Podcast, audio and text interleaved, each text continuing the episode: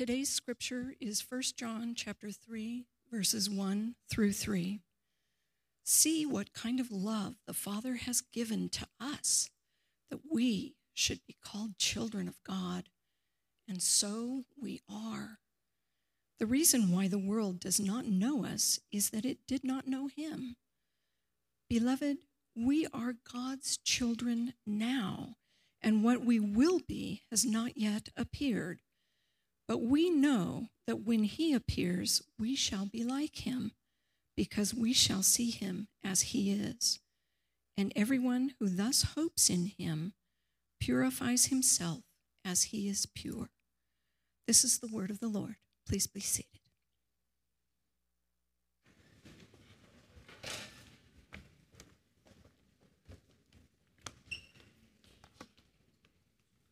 Good morning.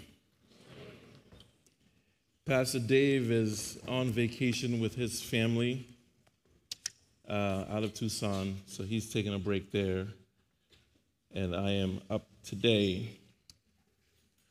I'm learning that here I can take advantage of the weather and wear short sleeves to preach. right? I was talking to my good friend and college roommate. He's in Maryland, and he called me and said, Man, it's hot over here. my reaction exactly. And he said, It's 88.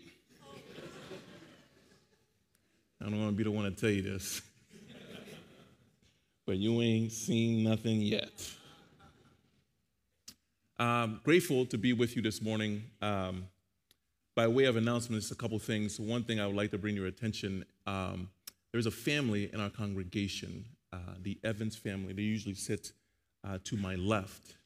Uh, their nine month old uh, Winter I had a seizure on Friday morning, and um, she was rushed to the hospital and there, I've been in communication with them, and she's doing well. They're waiting on an MRI to determine the cause of that seizure because it hadn't happened before. So there, I know on the church channel there have been lots of you praying for them, uh, praying for Winter. So we appreciate that, and also I want to give a, a thank you to uh, the deacon team here at the church. Christina Harris, where are you? Carly Kimamo, where are you? Thank you, Christina. Thank you, Carly, for organizing meals for that family. Uh, I'll be over there this Sunday uh, today to go see them. Uh, but she, Winter, is, is coming along well. So please keep her in her continued prayers. Um, let us pray. Dear Heavenly Father, we thank you this morning for life. We thank you for just who you are and who you've been throughout our lives and throughout the centuries, throughout time. Heavenly Father, as we sit this morning, I pray that you have just prepared hearts in this room to hear your words. Lord, will you speak through me this morning? Not no one came to hear from Marcus. They came to hear from you this morning. And I pray that your spirit moves. Thank you, Lord, for the times that was spent this week studying and thinking and praying and hoping the Holy Spirit would move in a mighty way. Lord, we love you and we praise you. In all these things we said, Amen. I always say this, and you know I will say this. James chapter 3, verse 1 warns every preacher, every person that stands behind a pulpit on Sunday morning that not many of us should strive to be teachers because teachers will be judged more harshly. I will stand before God one day and give an account for what I am about to do in the next 30 minutes. If you need a Bible, if you want to follow along as I preach, just slip your hand up. The ushers will be glad to give you one. It is our gift to you. If you need one just for today or you need one um, uh, to read from to follow along, please raise your hand. The ushers will be glad to to get you one this morning. We're in the book of First John. First John is written by a man named John, who was one of the disciples of Jesus Christ. He wrote the book of John, the Gospel of John. He wrote the three letters, that one of which we're reading this morning, and he also wrote the, the last book in our Bible, Revelation. John in this in this book, in the book of First John, has several themes that he's trying to bring to, to bear for the people of God. One of the themes he's bringing to bear is God's love for us. The other theme that he brings out is God is light. He says, God is light, God is love, right? These words are repeated all over the book of John, right? He uses the word beloved to describe the people of God. He uses the word children to describe us as people of God. Beloved, he used six times throughout this, throughout this book, and he uses children a number of times to describe uh, us. We aren't just called, he says, children of God. He said we are. Human beings, you and I, were not made to live alone. Humans, we yearn for belonging. We yearn for family. So when God says we are children, He is trying to include us in a family. God made us this way. We have a deep desire for belonging, whether it's to an ethnic group, it's to a nationality, an earthly family, our last name, maybe it's to a team or a fraternity or sorority, company, organization. You can think of different places that we, we pull ourselves in, right, to, to, to be a part of somewhat of a family. People who share the same feelings, thoughts, and traits, perhaps. We want to belong. Some of us come from huge families, big communities. Some of us we have tons of people to call when things go wrong or we're celebrating, but some of us are just the opposite, right? When celebration comes or t- tough times come along, we are surrounded by folks, but some of us, we don't have people to call. When we grow up in America, in the American sociological ladder, when you get past the 12th grade, something happens. You kind of lose friendships. Where if you went to college and you graduated from college, something else happens. When you get into the workforce, it's like, where am I going to find community? So workplaces will say things like, we're family. Mm, some of y'all hit the nerve, right? Some, uh, some of us who say the workplace, meetup groups, we, we, we go to online communities with, with people, we, we try to find people with similar interests to, to, to fill that need. It gets hard, right? Well, where do you find deep friendships? Where do you want to be known and to know people. Where do you want people to know you and to know people, right? This is why workplaces, like I said, will say, oh, we're family here. Well, we don't fire family. You know what I'm saying? this is why, if you know this, if you watch TV enough, you know this, you know this jingle, right? Olive Garden says, when you're here, you're family. They're trying to appeal to your deep desire for belonging. A New York Times article recently there, is, there was a series of articles in the last few months in the New York Times talking about church. It's an opinion articles talking about why people are leaving church communities. These people we call the nones, people who don't identify with any kind of uh, uh, religious inkling, right? They say people, they, they, the, the article was saying that what churches offer, people still long for. Professor of sociology Phil Zuckerman says this. He says, I can go play soccer on a Sunday morning and hang out with people of different races and different class and backgrounds, and we can bond. But I'm not doing that with my grandparents and with my grandchildren. A soccer team can't provide spiritual solace in the face of death. It probably doesn't have a weekly charitable call, or there is no sense of connection to a heritage that goes back generations. This is an article telling us that people are leaving churches, but they're longing for community. They're longing for what God says. We are family. In the same article, the, author stresses that some, some in our society feel the pinch of loneliness more than most people. We assume that people who are leaving the church, right, are highly educated or affluent people, they're more educated, etc. But, but he said there's a substantial group of Americans who are grappling with sociological pressures on multiple fronts. But those people are further down on the economic ladder and are lonelier than we could imagine. So um, he says Americans with lower levels of education have not found a home in the church. They feel alienated from religious institutions and church community, even if they still believe in God. I remember in the seminary, we had a, we had a, a, guy come from, from, from a university in New York City, and this is one of the first things he talked about, and it stuck with me. He said, we can, we can wrestle with, with, with race, But the biggest thing that people don't feel connected in the church, race is there, but it's also class. People don't feel a part of the family if they don't feel they're in the same economic class of the people that are worshiping with. Ladies and gentlemen, that should not be.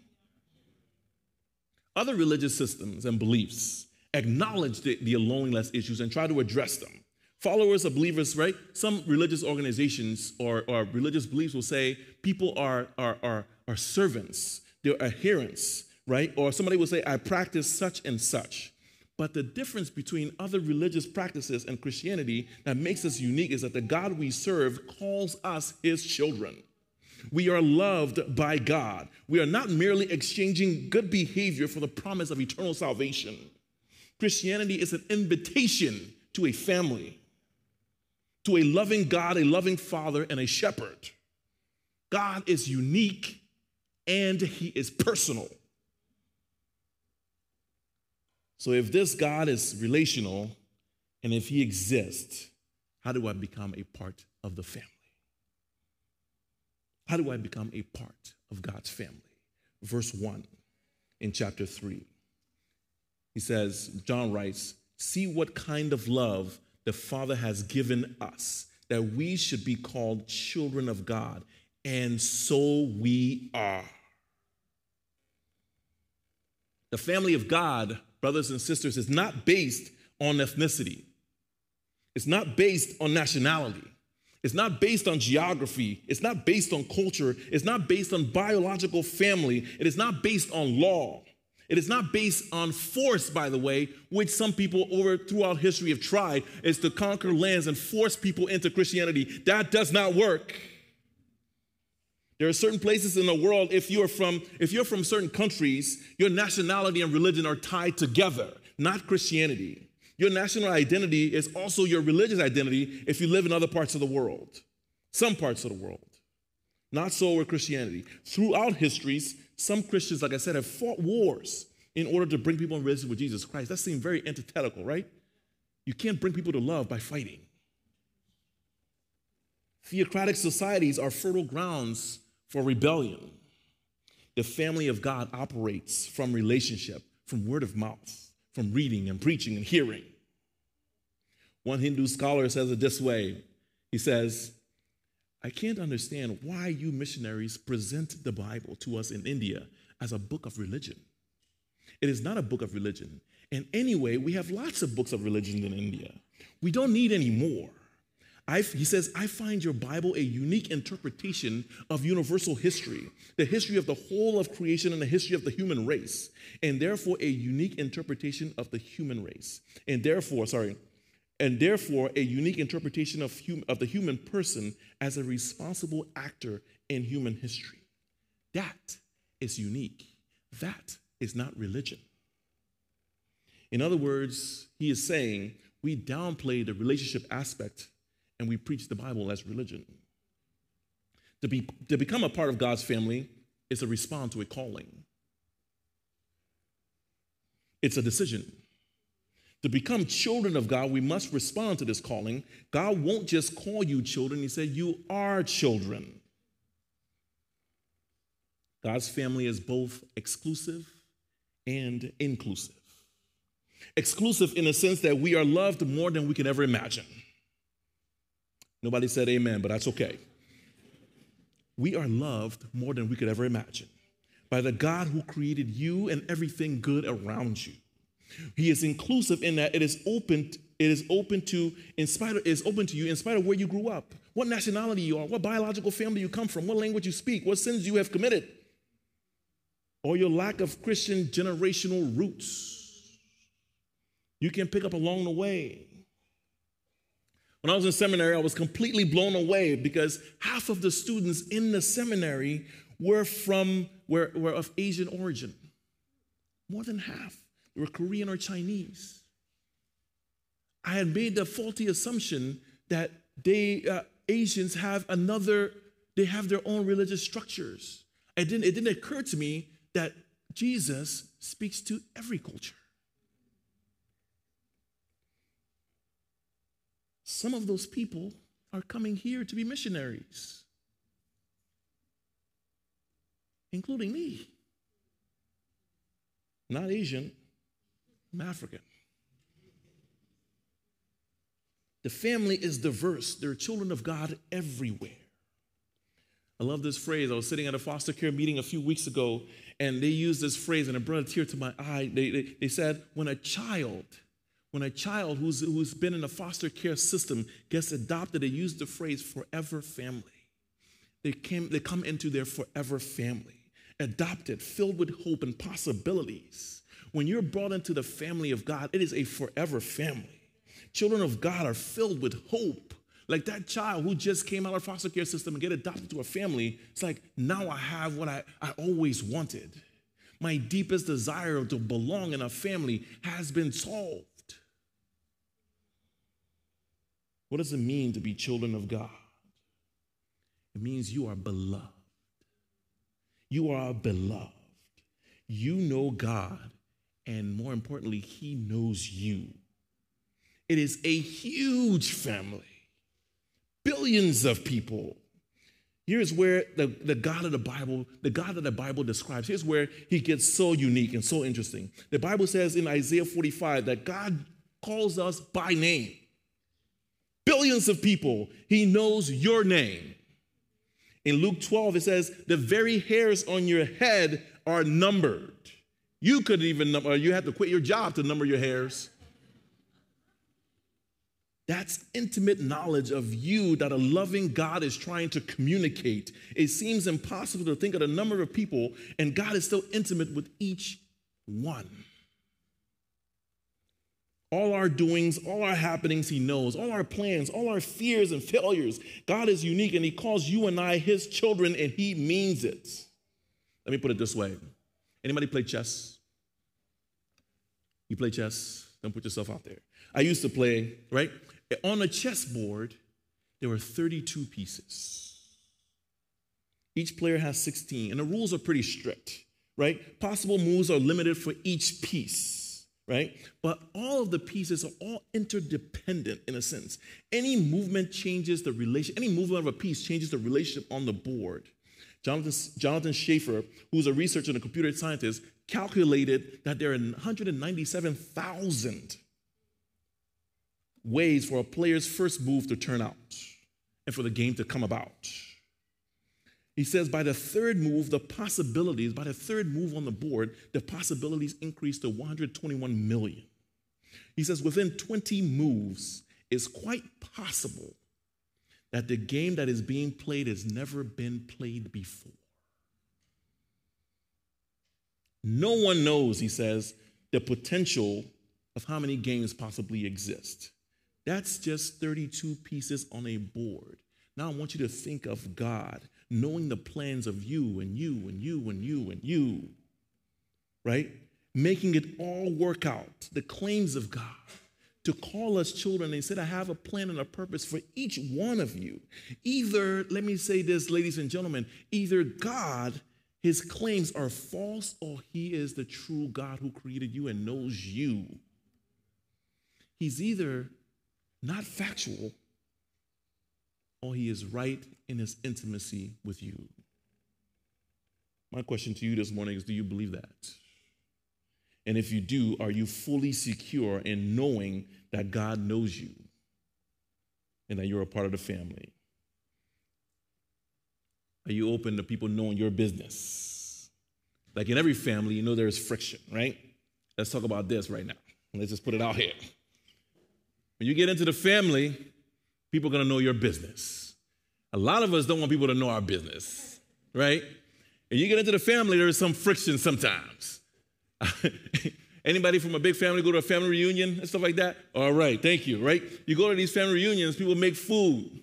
right? If you're like me, when the food is laid out, I don't just go there and start picking up stuff. I have questions because I want to know who made such and such. Who made the greens? Who made that salad? And such and such made that salad. She still got 15 cats living in her house? I'm not touching that. Right? You start asking questions. It creates friction, but that's okay. In the church as a whole, when you think of how many people you will have friction with, how many theological differences you have with other people, but they're still family, right? The devil wants to bring dissension and division, right? Don't let the devil bring that in over some salad, right? I don't have to eat her salad, but I can still sit with her, eat other stuff. What I'm trying to tell you is that within the family of God, there are different shades, there are different perspectives. But we still worship together, we still move together, right?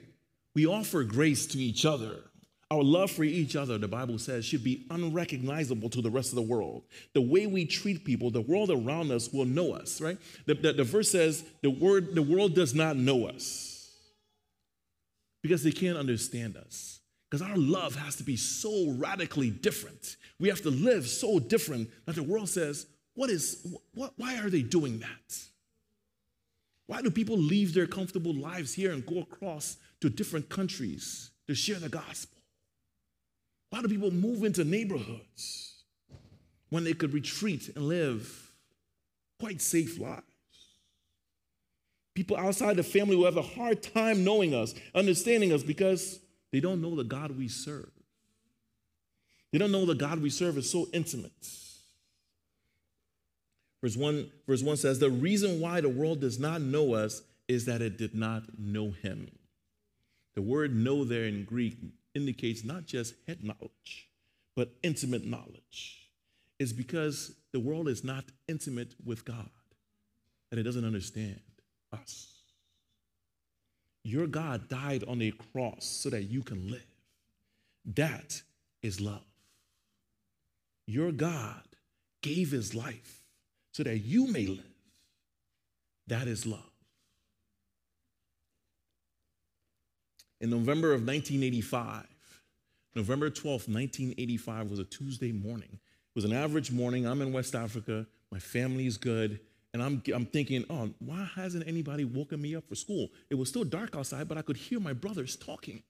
And like, something's going on. And I could hear the national anthem of our country playing on the radio. I'm like, why are we listening to the radio this morning? It's five o'clock. It's a school day. So I get up out of bed, you know, and, and I'm five or six. I don't know how old I was, but I walked into my parents' bedroom. And in my parents' bedroom, my mother is sitting on the bed. She has a robe on. She has some rollers in her hand. She's crying.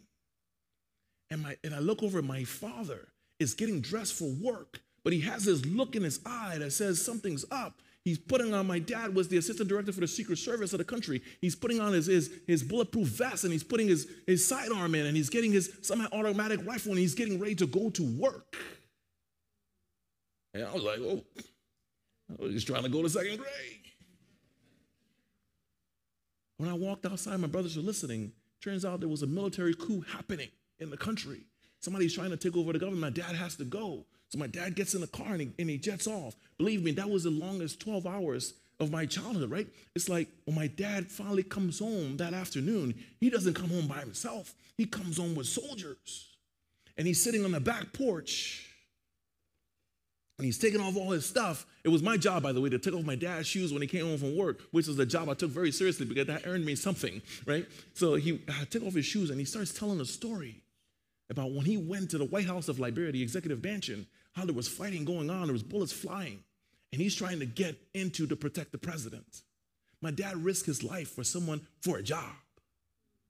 When he came home, I was like, you know, or trying to figure this out, and he's like, yeah, I, I, I don't like what's happening but he was prepared to give his life. And my dad had rough edges you could see from a mile away, imperfect. But he was going to risk it. He said, he said to us, he said, I'm not, this is not just my job. This is for you guys. Because if the government gets taken over, something happens to me and something happens to you. What I'm trying to say is my dad, was as imperfect as he was as a father, he was still thinking about giving his life. Jesus Christ knows you intimately, controls everything in this world, and he gave his life.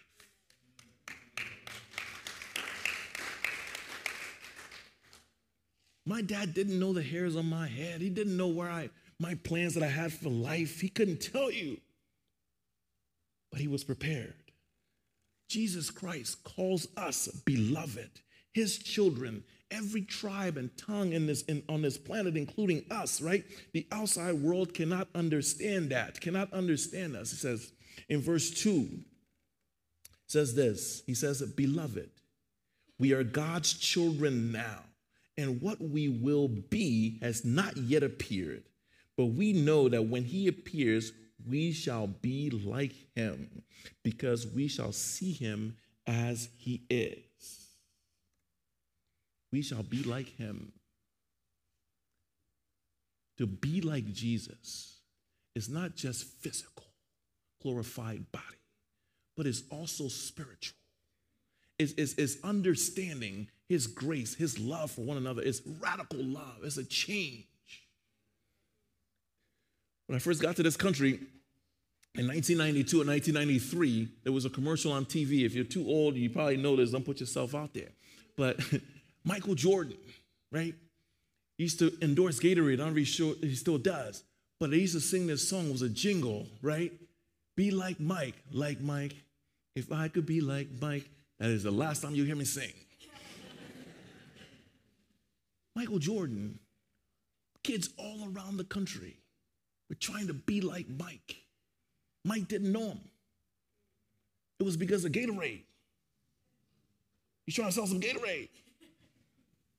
Jesus knows us. He's giving us this hope of a forever family, right? Where is their hope? Where is the hope? Where is the hope? Here is the hope.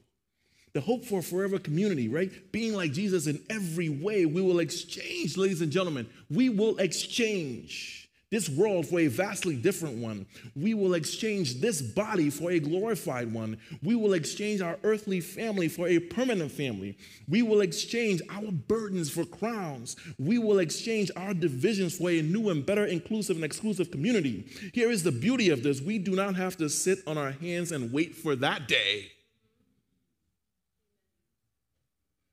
Some Christians feel like once I become a Christian, I can sit and wait to go to heaven.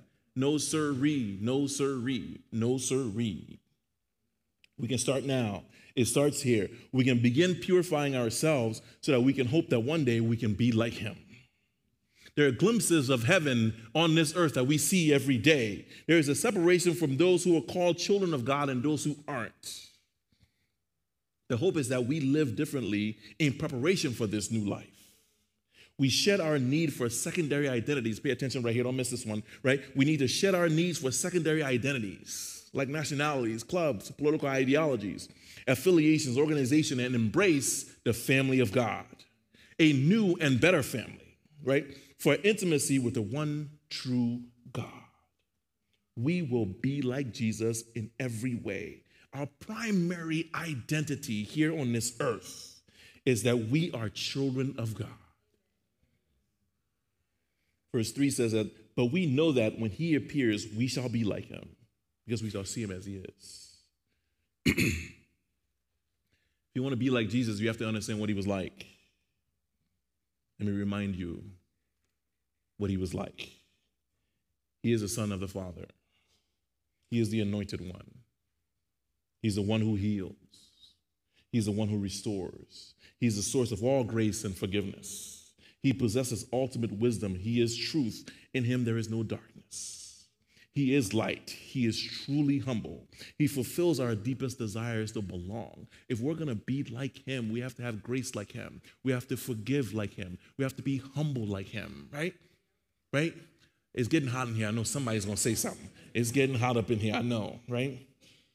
This is the hope. This is the hope that I go home with today. This is the hope that I will wake up with tomorrow is that we can cling to this, that we will be like him. And someday, our God given natural desire to be in community and to have a clear identity will be fulfilled in Jesus Christ. We will be pure as He is pure. We will be like Him in every way. We will be in community and we will be lacking nothing in eternity. A child of God, our first and ultimate identity is not who we are racially. It's not whether we are rich or poor or somewhere in between. It is that we are child, we are children of God and we belong to Him. And we are in this family. If we realize that truth, uh, if we realize the truth of our own adoption into a new family, we will always marvel at the idea and the promise of that.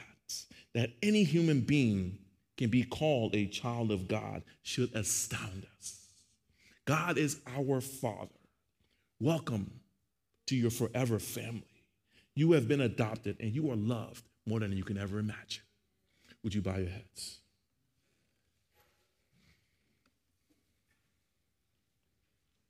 Thank you, gracious Father, for being our Father.